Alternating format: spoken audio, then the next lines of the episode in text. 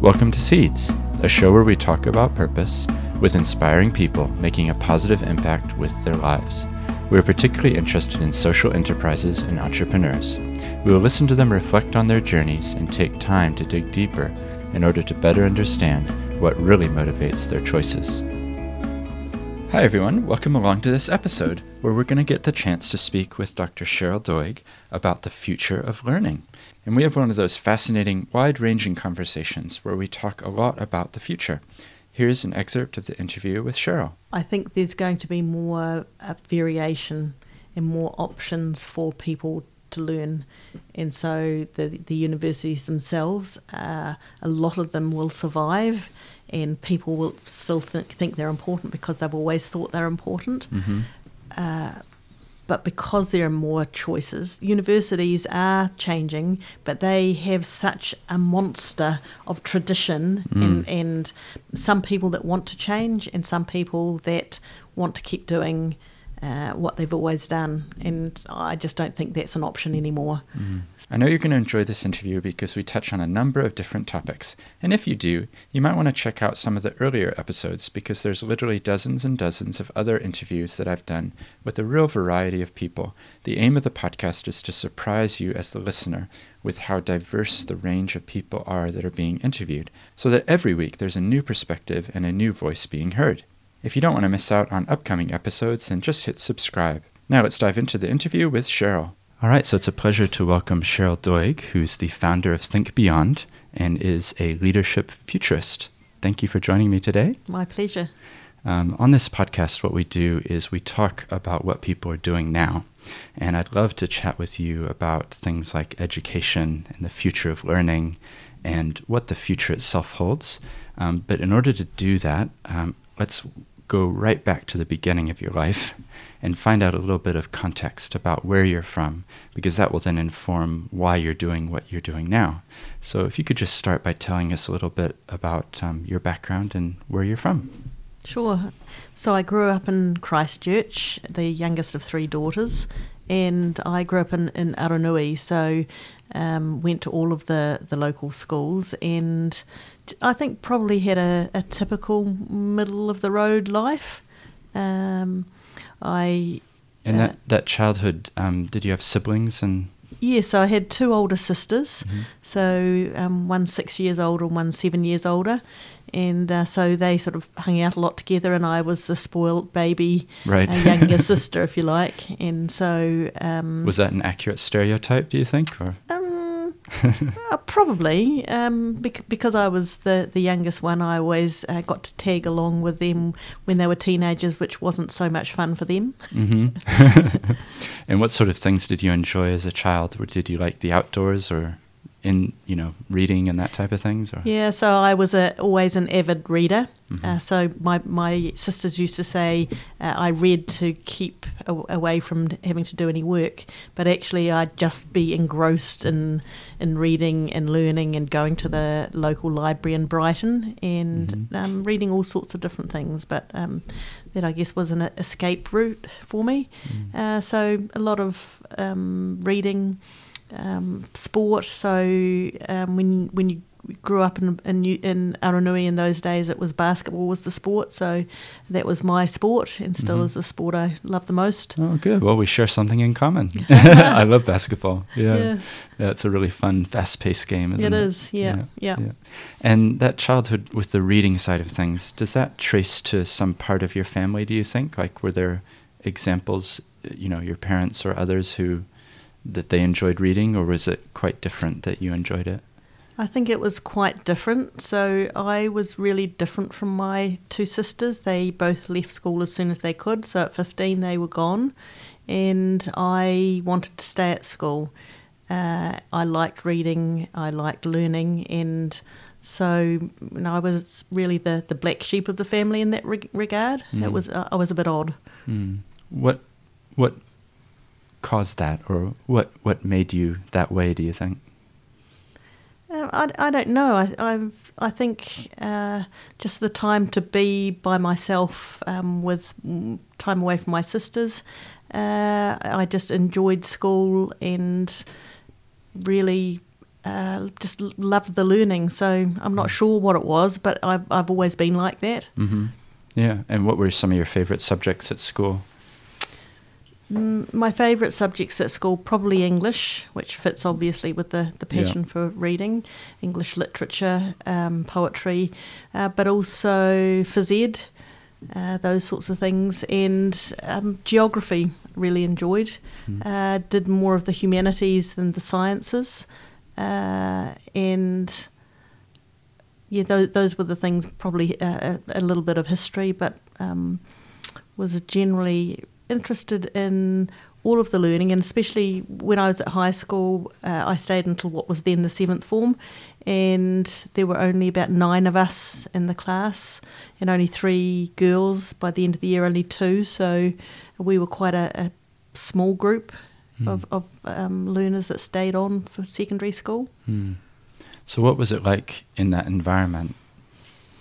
In the in the school environment? Yeah, yeah.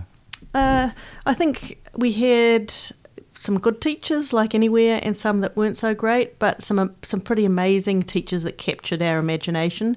And I think um, the the interesting thing about being a small group of, of learners in the senior years is that uh, you learn a lot about each other. And you have to get on because you can't get away from each other. So right. that was really interesting. Um, and trying to give back to the school. So in our mm, last two years, I, so I was a, a prefect uh, and and head girl in my last year. Mm-hmm. So we had some extra responsibilities of of working with the principal, which seemed quite cool in those days mm-hmm. to be able to sit in the principal's office and have lunch with him. Yeah, mm, yeah. Oh, that's great. And when you got to the end of high school, um, it sounds like you went on to study further, um, but that would have been quite different for your family. Is that right? Yes, so my uh, my middle sister wanted to leave school, and the school wanted her to stay. And, and my father, who was a, a, a quiet little Scotsman, uh, went down to see the principal and said, "My daughter can leave school if she wants to because educated women are nothing but cold fish."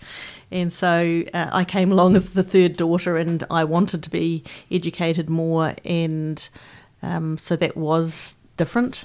Mm. And at, at, the end of my schooling, it was so what will I do now? And I guess I'd always you know played with the dolls and and uh, tamed the chickens and so on. So I went to teachers college and mm. did three years of training to be a teacher.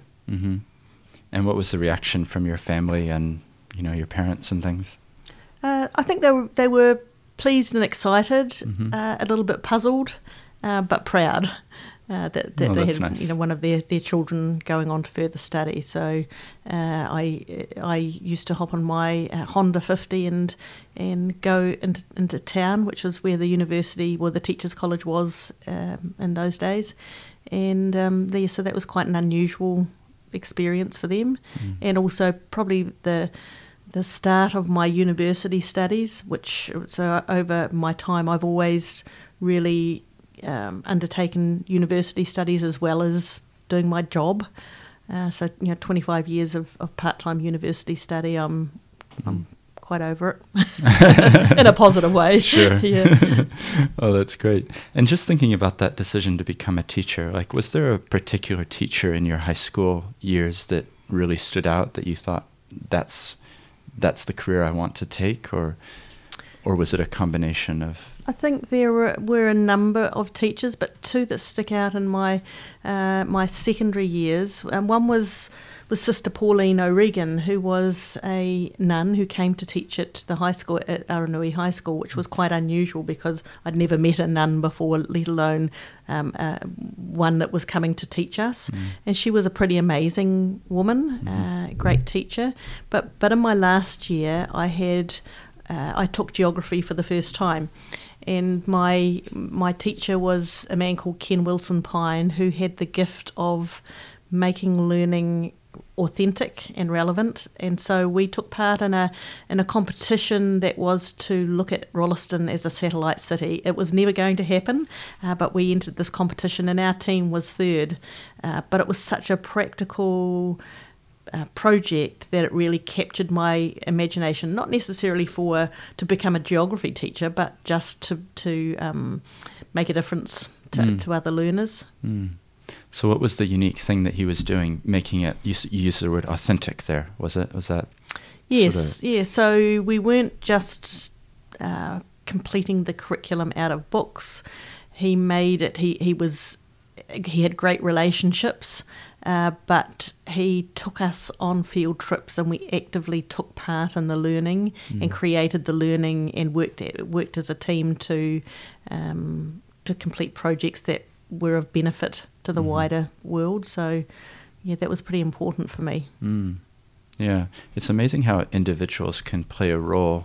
You know, particularly teachers, right? Like that they come into contact with young people who are making decisions, thinking about the future, and and one person can have an impact on so many. Absolutely. Yeah. And and uh, I guess that's a, a huge burden because it can be positive and negative. Mm-hmm.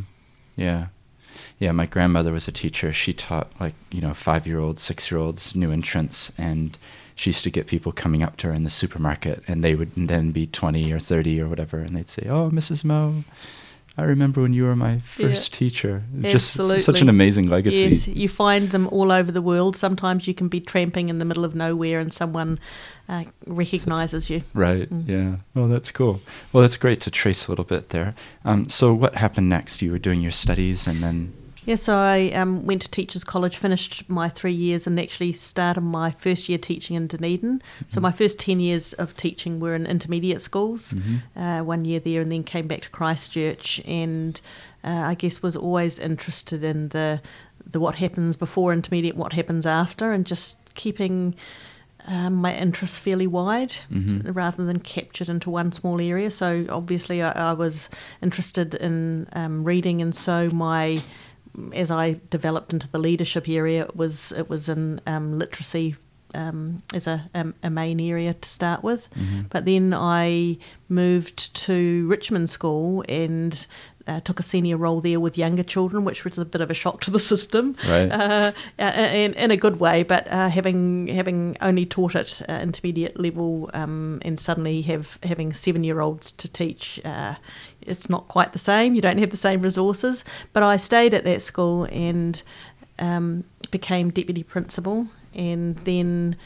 Uh, was acting principal and won the job permanently. So that was uh, I was um, in my early thirties as a principal, which for those days was quite young in the the city, Mhm. uh, and was at Richmond School for seven years as principal. Really foundational years. Uh, learnt a lot about life. Very transient population. Um, very multicultural, strong Maori population, and I guess that was another thing that really informed who I am and what I think's important. hmm Um, yeah. And, and what era are we talking about here? Was this um, in terms of the decades? When when was this? Yeah, so I went to Richmond in the late 1980s, Mhm. uh, and so I was a, a principal in the, the 1990s. Yeah. Uh, and um, foundational years, um, while I was there, one of our young children was killed by his stepdad. Um, so that was a really painful time, Mhm. and one that also wa- was one of the cri- critical incidents that really helped shape what I believe in. Mhm. Um, so, but but uh, all of this time I was also studying, and my my passions are for mm, pushing the boundaries. And so, although I've done that in the traditional system to start with, it was always looking for how we might improve what we're doing. And uh, so, uh, after seven years at Richmond, we during the time there we were um, awarded School of the Year throughout New Zealand, the Goodman Fielder, which was uh, great, but it was time for some new challenges. So I moved to Fendalton School and was principal there for seven years. And again, uh, chalk and cheese in terms of the types of communities, but uh, what it taught me is that people are people. Right. And uh, it's about forming relationships and listening, and also being um, quite staunch sometimes in what you believe in and what you're prepared to negotiate and what you're not. Mm. Well, let's unpack that a little bit. But before we do that, can we go back to the incident you mentioned where the child had been killed? Mhm. Um, just describe a little bit more. You said that that was very formative in your thinking, and and sort of, um, can you tell us a little bit more about that? In what Yeah. ways?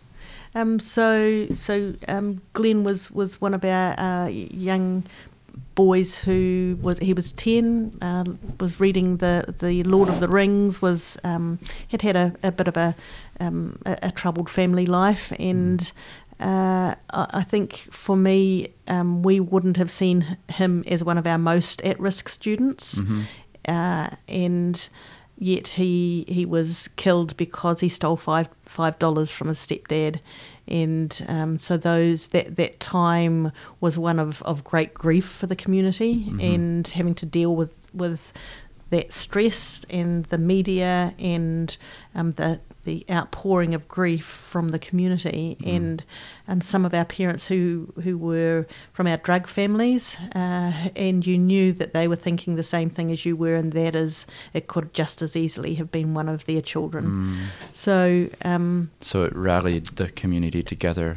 It rallied Yeah. the community together, but Mm. it, uh, also those that group of young children that were in Glenn's class, Mm. they have never forgotten. Right. So they still um, find each other and are connected and Mm. go back to the school because Mm. there's a memorial plaque there that um, was lost for a while and, and when the school closed, but it's now back because um, they found it and made it happen. Mm. You know, so really strong um, emotional ties that bind you to a place. hmm Yeah. No, it's really yeah very powerful. Yeah.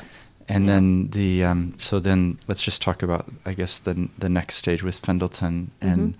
what were some of the things that you learned? You mentioned chalk and cheese, but the commonality of being human. Um, yeah, can you just unpack that a little bit, maybe? Um, one of the, one of the things that happens in education, and not not just education, but people um, wonder if you're going to succeed when you go to a new place, Mhm. and so they they would say it's fine being principal at Richmond, but Fendalton is a really different kettle Mm. of fish, um, and uh, so for me there were differences in the way parents, uh, for example, would deal with issues Mm-hmm. um, but uh, it was still about building the relationships with them, if you like, Mm. and and also I was different from the last two principals that they'd had, um, and it, it, I came in a, a time when it was um, a difficult time for the the school, Mm-hmm. and I guess I had to, to be the not the peacemaker, but the person that could move through that. And so, um, what I, I found in leaving uh, one school where I'd been highly regarded and respected and loved, and handed over um, Mm. through. Um, uh, you know, so I was officially handed over. They, the, the community from Richmond had had um, made a cloak for me, a korowai, and Mm. officially handed me over. Um, and so I left all these friends and people that I had Mm. history with Yeah. to a school where some of them didn't even want me for the job. Right. And so you know that's the that's the normal thing that that happens when you go to a new school. Yeah. Um, and so I had to build up reputation, but I also had to uh, work with, with people, but also be clear in what I was doing. Um, and also, uh, one of the things I know uh, about leadership is you have to be able to leave your, lead yourself, and so you need to know what your strengths are. So Mhm. it was a bit of soul searching Right. as well about what I needed to change in terms of my behaviour. hmm And what were some of the other leadership lessons that you got through these? It sounds like there was 14 years there as as principal. Yeah, so seven in each school. I Yeah. think I think the um, the the leadership. Uh, um, the the complexity. So my work now is in that complex space of leadership change Mhm. because uh, schools typically are put into a linear sort of model, and that's what's rewarded by the system. Mhm. But what I've I've come to appreciate really well is that um, some things are like that, but there's a heck of a lot that uh, falls into the complex domain where it's messy and there is not one answer, and so Mm. the grey space um, is much more common than the black and white. Mm. Yeah, and so um, I guess I'm more passionate about that, and the the because the world is changing so fast, we are in the grey space a lot more, Mhm. and and so that's probably one of my biggest leadership learnings is the you know that uh, we do need to be able to think um, in adaptive ways. hmm Yeah. Well, I think we're going to come back to this in a minute, um, just thinking about the future. um, but before we get there, let's just finish off in terms of your career progression and things. So once you'd finished at Fendalton, what happened next? Sure. So um, I had uh, a little bit of time as a, a, a teaching fellow at the, the, college. So I, went, I did that for a, a year. But when I'd finished my all of my um, studies, mm. so um, I finished my doctorate through um, Griffith University in Brisbane, and I, I thought that it was time to do something different. And one of the reasons for that is because we say that young people are going to have all these jobs, um, but from a, a teaching point of view, it's a pretty safe profession, and so mm-hmm. uh, I really wanted to put my money where my mouth was. So I left teaching and I thought about what I wanted to do next mm. and decided I would set up my own business. So mm. that was when Think Beyond was born, and my colleagues thought I was mad. Uh, and um, I, right from the beginning, I was clear about the sorts of things that I would do and, and what I wouldn't do in that work. Mm-hmm. And um, so, when did yeah. you set that up? Um, well, I've been in business for 11 years, so right. yeah yep. about 13 years ago. So I sort of was setting it up uh, before I left just because I was already doing quite a bit of speaking and mm. running workshops and that sort of thing for people. Right. Oh, that's great. And um, the name Think Beyond, is that something you came up with right from the beginning or has it evolved over time? Or? It was hard work. you know what it's like setting up a company and thinking, what is a name yeah. that epitomizes what I believe in and, and where I want to head? Yep. And I'd think of names and, and have a look and it's like, oh no, that one's taken. Right. And so, you know, it was a, a process of elimination, but when I got to Think Beyond and it was available, it just seemed right. Yeah. Yeah. Oh, that's great. Yeah, I have the same issue with the podcast actually. Like thinking, what should I call this podcast? I'm interviewing a variety of people. Every week is different. What is my, you know, what?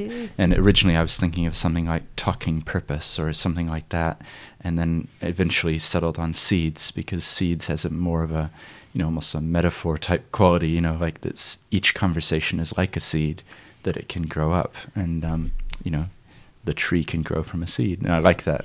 Absolutely. Um, Seeds is a great name. Yeah. So um, you've been doing that for a while now, then. And just tell us a little bit about, um, I guess, what what it is that you're doing. I, I, was at a conference recently that you helped to organize, um, which was on the future of learning. Mm. Um, can you just tell us, maybe unpack a little bit about what your business involves, and then we'll dive deeper with with those things. Yeah, sure. So it's it's interesting. Uh, trying to describe my work to people is quite hard because I have a portfolio career, mm-hmm. which means I, I, I, do a whole lot of things, and uh, so um, the idea of having a, a, a pitch or an elevator speech, etc., is really hard for me, mm. and that's because I work in the complex space. So uh, I do some speaking in the area of, of what the future looks like. Uh, I also do some consulting in terms of leading change and uh, particularly in that complex space, working mm. through those sorts of issues and leadership development. So I've helped develop leadership frameworks. Um, but I also do quite a bit of governance work. So I'm board chair of a, a couple of boards and on some mm. trusts. Uh, and I've got some big projects that take quite a bit of my time. Um, and, and probably in the last three or four years, they've drawn me back to Christchurch, which was different from in the earlier years, and certainly in the, the, the time of the earthquakes. I was mm, probably lucky enough to be working mostly out of Christchurch. So, although I've never left Christchurch uh, during that time, um, I've worked in different parts of the, the country and also mm. overseas. Um, with international schools mm. and, and so on. So I was able to move in and out, and I think mm. that was probably a good thing. Yeah. All right. Well, let me ask a question then. You, you've noticed that you're working more in Christchurch now. What is it that's changed, that's happened, and, and how does that fit in with the earthquakes? I think I have, as I've become older, uh, wanted to give back, mm-hmm. and so in the days before pre-earthquake, I I support a trust called Rata Teachers Support, and it trains untrained teachers to teach overseas. So I would go and help set up those, and I've worked with the team in Ghana and in India and in South Africa, um, in the squatter camps and the sort of the um, the underprivileged areas, Mm-hmm. and then uh, I guess with the quakes, I thought it's time to give back to my own community, Mm. and there was some some projects that were happening. Um, that I was particularly passionate about, and so that drew me back to the city, and then led on to other work as a result of that. hmm Yeah, it just strikes me that there's a there is a lot going on in Christchurch. Absolutely. You know, and I think there's a perception, probably particularly overseas. You know, like where it was just a headline for a couple of days. There's been a major earthquake, and um, but actually, it feels to me like there was a lot that got shaken up in terms of ways of thinking, and um, it feels like it's a place where there's quite a lot of blue sky thinking going on. You know, what does the future hold? You know, the conference, what is the future of learning? And um, you know, there's it seems like it's a place that's gathering people together. I don't know if it's, is that what what oh your my thoughts word, yes, Yeah. Yes, and so uh, probably about seventy percent of my time is spent in education, and the rest is in health and startups and all sorts of different things. But Mhm. the education uh, scene in Christchurch is really unique, and that's partly because after the quakes, the uh, the Ministry of Education, the government, uh, created something called the Greater Christchurch Education Renewal Plan, and so GSTERP, uh, and Rolls off the tongue. Yeah, that's right. Yeah. So uh, and and it because so many schools were damaged, and for sometimes schools were co-locating, um, they knew that they needed to put some money into rebuilding schools, and uh, that was fine. But you can build new buildings without changing what happens inside them. And so Mm. uh, there's been a major project in Christchurch called Grow Waitaha, which is about changing the vision and direction of schools and supporting their transformational journeys. Uh, and that's quite unique and has the interest of the whole country hmm in terms of what's happening here for education. Mhm. So some some pretty big decisions have been made, and um, the ministry locally have worked quite differently to be part of the team and um, to to work in a, a more of an alliancing sort of approach. Mhm. So I think that has been a, a, a key um, change agent in the city in terms of the um, the compulsory education se- sector. I think there's there's there's still we're still on the up curve, and the reason for having the future of learning is because we can't afford to not catch the next wave, Mhm. uh, because there's so much happening in in the world of learning, the wider uh, the wider sort of idea of learning from cradle to grave, Yeah. especially with with exponential technologies, that if we don't catch that curve, uh, we're going to be left behind. Yeah. Well, let's talk about the future of learning and the conference and things. What was the genesis for that? I, I went to it, and Mhm. thank you for inviting me along. Um, and so I heard a little bit there, but not all the listeners will have. So, do you mind just giving us a bit of background and what you were hoping to achieve with it? we so my my colleague Hamish Duff and I we met at Singularity University conference Mhm. and started a conversation because his uh, daughter was at secondary school and you know that was um, we were looking at the changes that needed to happen. And so that's where the idea came from. And and, and I kind of like that because it it, it uh, shows that you can go to a conference or do something and and actively then um, make a change.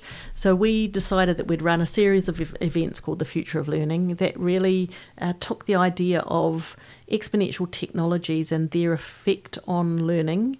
Um, Mhm. But we didn't want to just attract teachers. It's not a. It wasn't a teachers' conference uh, because uh, the changes are happening and will affect business, will affect education, tertiary um, communities, Mm. students, and so that that diversity of people in the room is really important for the conversations, Mhm. uh, rather than thinking education belongs to one sector. Uh, so we had a whole lot of speakers who were um, uh, involved with technology, but try, we tried to spin it from so what does that mean for learning now and where are things heading, and Mhm. so what do we need to consider. So the, the, we had a one day conference, but we also had two two day masterclasses where we had small teams of, of adults and some year seven to ten students working on projects um, that spun off from that. Mm. And then um, we've also we on our fourth day we had a half day focused on the future of uh, the the city of learning, and what that might mean if we really focused on Christchurch becoming a le- learning ecosystem and an attractor for learning um, across the country and and globally. Mhm. Um, so, uh, four different events, but the focus wa- was on on the changes that are happening in the world and therefore what we need to be aware of. And I guess from a futurist point of view, um, there are there are different ways of, of scanning the future. But actually, if you don't know uh, what's out there, whether you like it or not, um, you, you can't you can't start to make changes and work towards what we call the preferred future. hmm So when you when you talk about because when we talked before we were recording, we're talking about the future and futurist. What what sort of time frame are we talking about when when you use that label? You know, being a futurist. Like, how far in the future are you thinking, um, or does it vary depending on the context? I think it really varies depending on the con- uh, context. So typically we, we might be thinking from five to 20 years out. hmm Um, but what I find when I'm working with an organisation is that you're often not talking about the future, you're just bringing them up to date with today.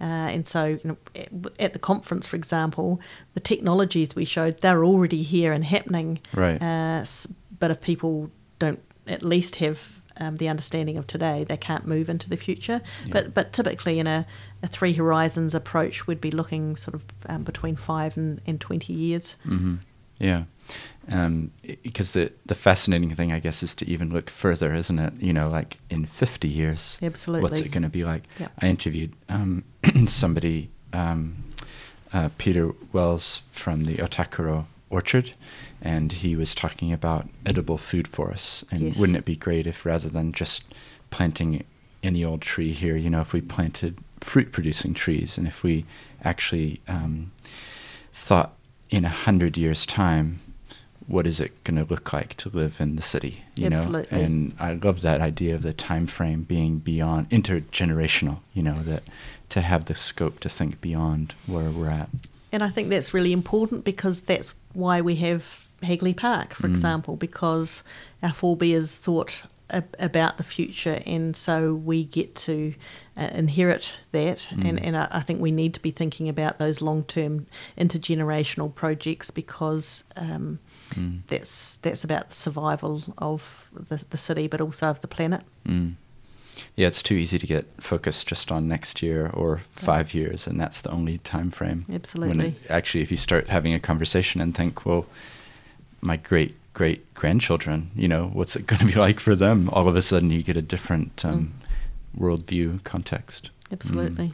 So, d- reflecting on the conference, the future of learning, like there was lots of people who came, um, and they came from all over, didn't they? Like there were Dunedin and other parts of the country. Um, what what would you say were some of the outcomes from that, or things that I don't know, maybe you hadn't expected, or that you had expected, but it it was a, a positive sign.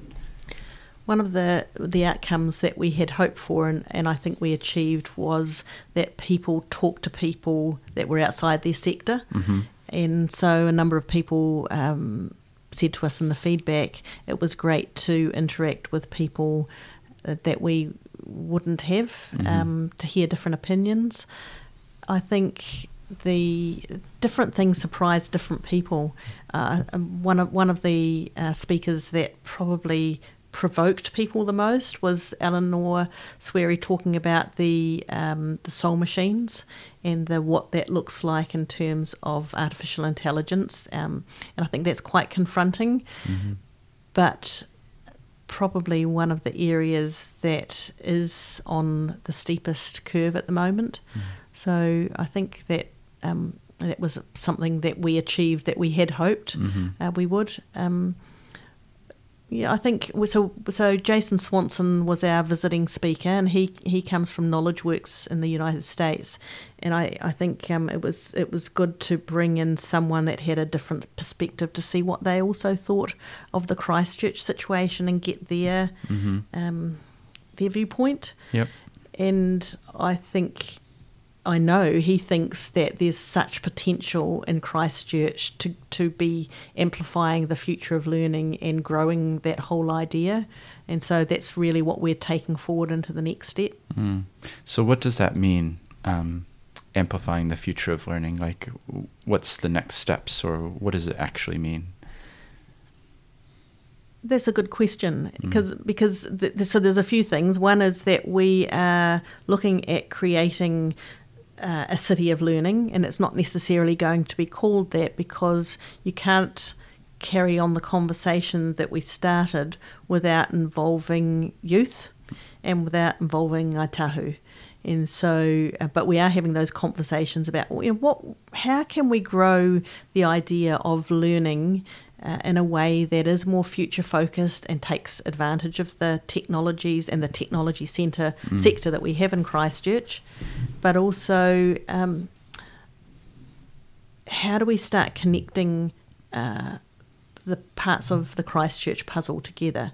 So there's a, there are some amazing things happening, but it's happening in pockets and what what we call pockets of promise. And if we want it to be learning to be available for all people, then that's one of the things about the future of learning that we're we're aiming to um, push forward.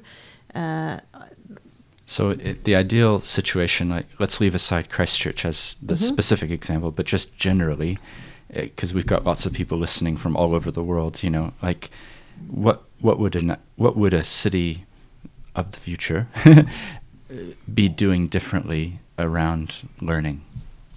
I think a city of the future um, around learning would have learning blurred across the city. So it wouldn't be happening in schools, it would be happening everywhere in multiple ways, and it would be equitable. So that's one of the key drivers for any of the city of learning work that's happening globally. Um, is the, the the how can we make um, learning meet the needs of the individual. So when I, I talked right at the beginning about uh, the my teacher m- making learning authentic, that's part of the drive. So there's a whole the whole drive to make learning more authentic and to connect things and to have people given the opportunities to take part in micro credentials or different ways of learning that are quite different from the way we've we've learnt in the past. So that's the, that that's incredible changes for some of our tertiary organisations, our polytechnics, our universities, um, the where we can learn and the how we can learn. Huge changes. Mm. Yeah, it strikes me, you know, I'm a lawyer, so I studied for many years at Canterbury University. Um, I did a double degree, took five years, and, you know, at the end of my five years, I was given my degrees and then went and got a job. But what you're, you know, like micro credentials, for example, you know, that's really very different to the traditional way of learning, isn't it? It's it's saying actually, um, you're not going to go to this one place for five years and come out of it with a degree. You're actually going to build up little component pieces over a number of years. Is that that's that's the contrast, right? That's the contrast, and they don't have to go together to be a formal degree. So they they talk about a learning mosaic. Um, or a, creating your own learning playlist, which might have some university component, but it might have some uh, some YouTube watching, or it may have some um, some work with a mentor.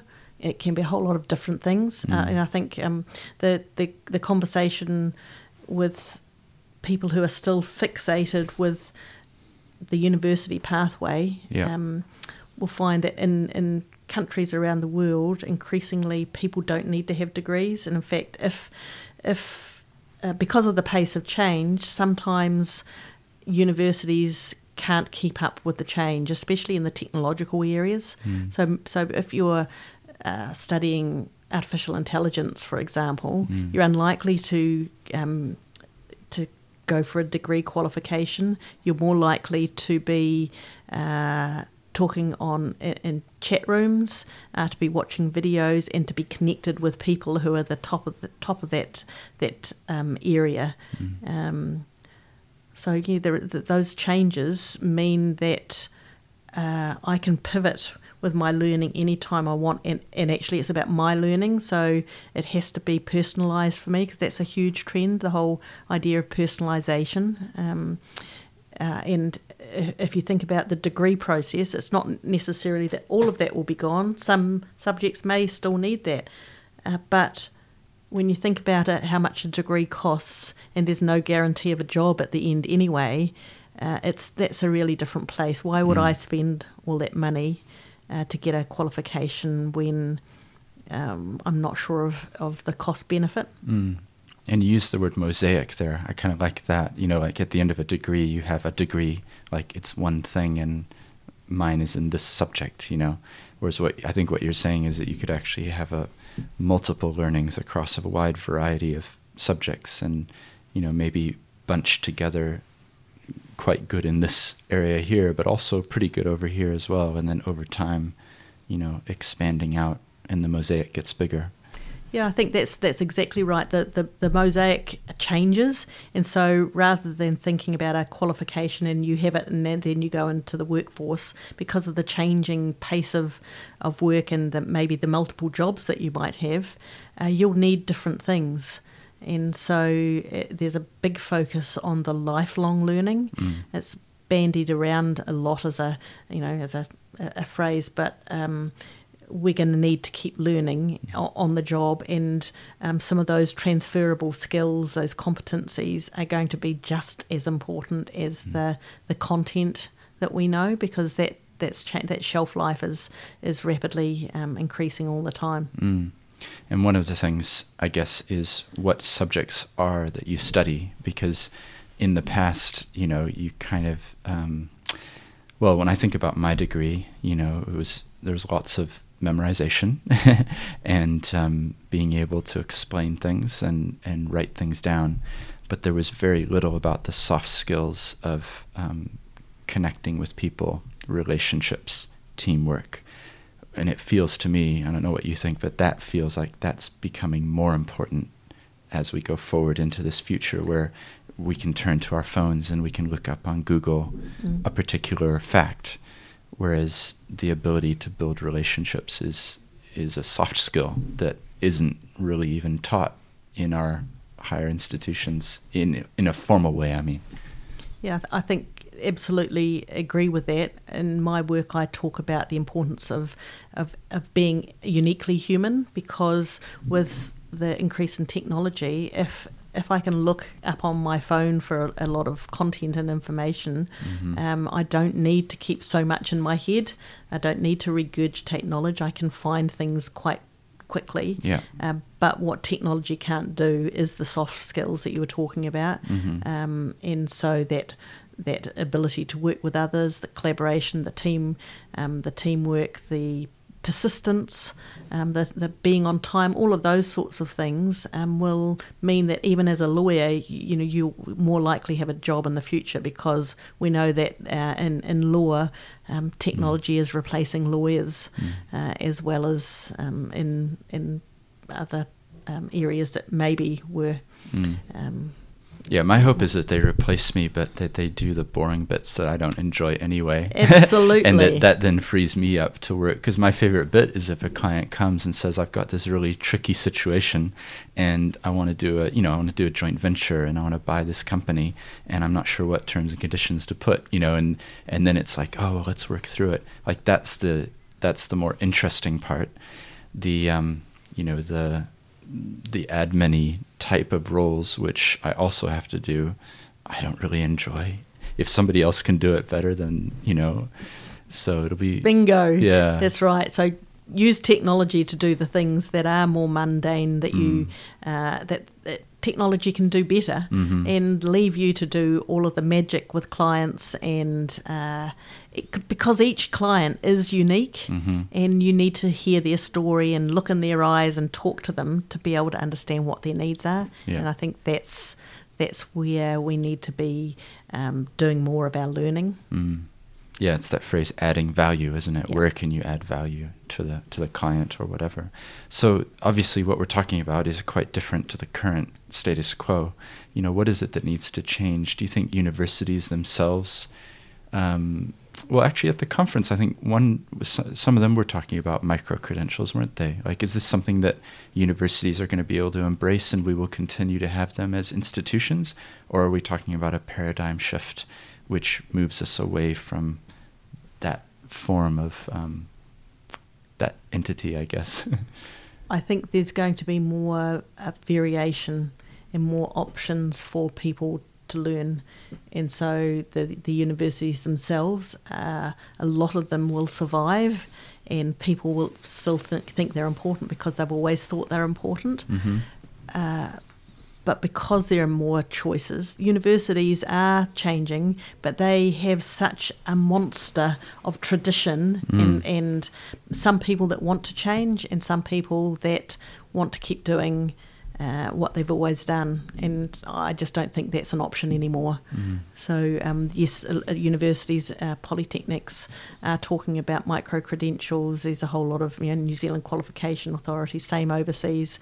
Um, that is um, increasingly another option. So, you know, nano degrees that aren't out of uh, universities but are small, you know, Mm. smaller chunks. Um, they will increasingly put pressure on universities and tertiary uh, organisations and schools because there'll be other ways I can learn, and, and I may choose to go to a school or a, a university, but I may may choose some other options. hmm Yeah, it'll be fascinating to listen to this interview in 2038, right? and just reflect back on what's. Let's meet meet back But in should we do that? then. Yeah, okay, in so. 20 years, we'll Yeah. see what's changed and, and what's what stayed the same. Because yeah, it'd be a really fascinating thing. Um, are there other things that you're seeing? You know, you're you're thinking a lot about the future. Are there other things or messages that you think the general population who aren't focused on it as much um, might be interested to, you know, understand or? Um, it's a very wide question, so you can take it how you want. for me, the key is that it's everyone's job to scan the future and to keep their head up occasionally. So, in our organisations, we can't have one person that has the job of scanning and seeing what's out there and bringing it back. We all have to be aware um, because things are much more fluid and we can't be in our silo anymore.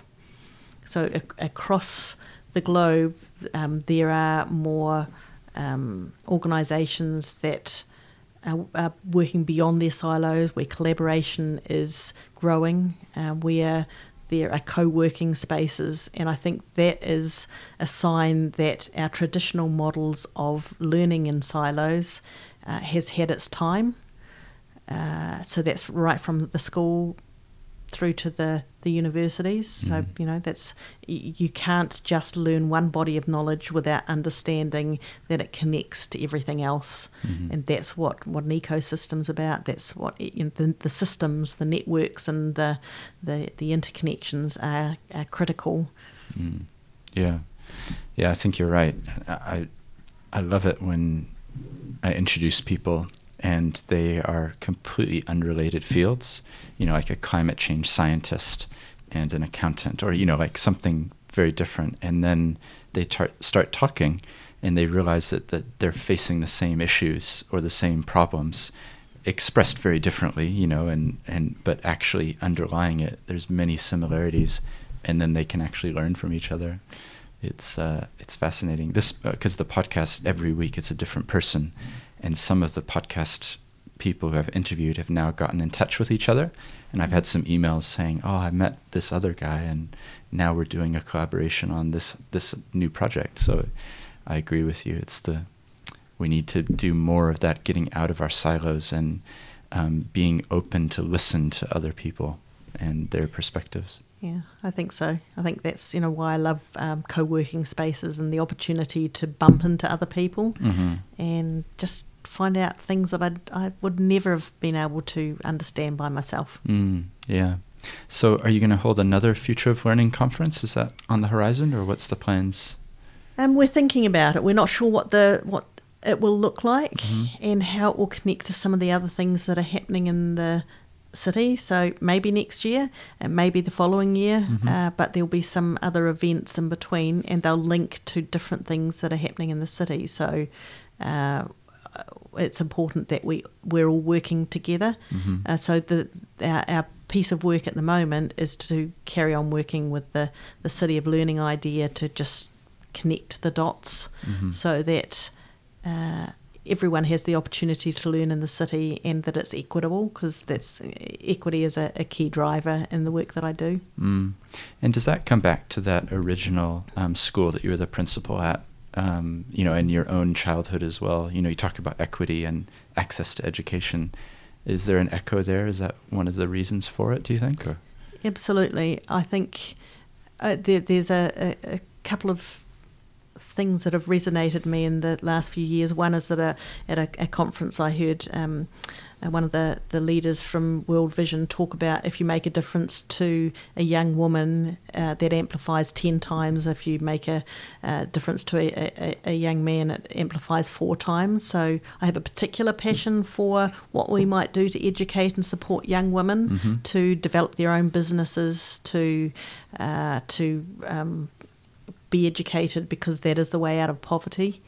Uh, so that's a key a, a key driver, equity, and uh, and I, it's probably been reinforced for me in the last five years in my role as a board member at the new school in Christchurch that's um, that's opened, uh, Haeata Community Campus, um, because of the needs and uh, the importance of the, of schools that are of different socioeconomics in any any city, any place in the world, working together for the, the greater good, uh, rather than um, being competitive and protecting their own nest. We're we're a small country, uh, we have to work together. We're a small city, and so uh, I just see the opportunities for us to come together, Yeah. um, and that's that's a key driver. That's great.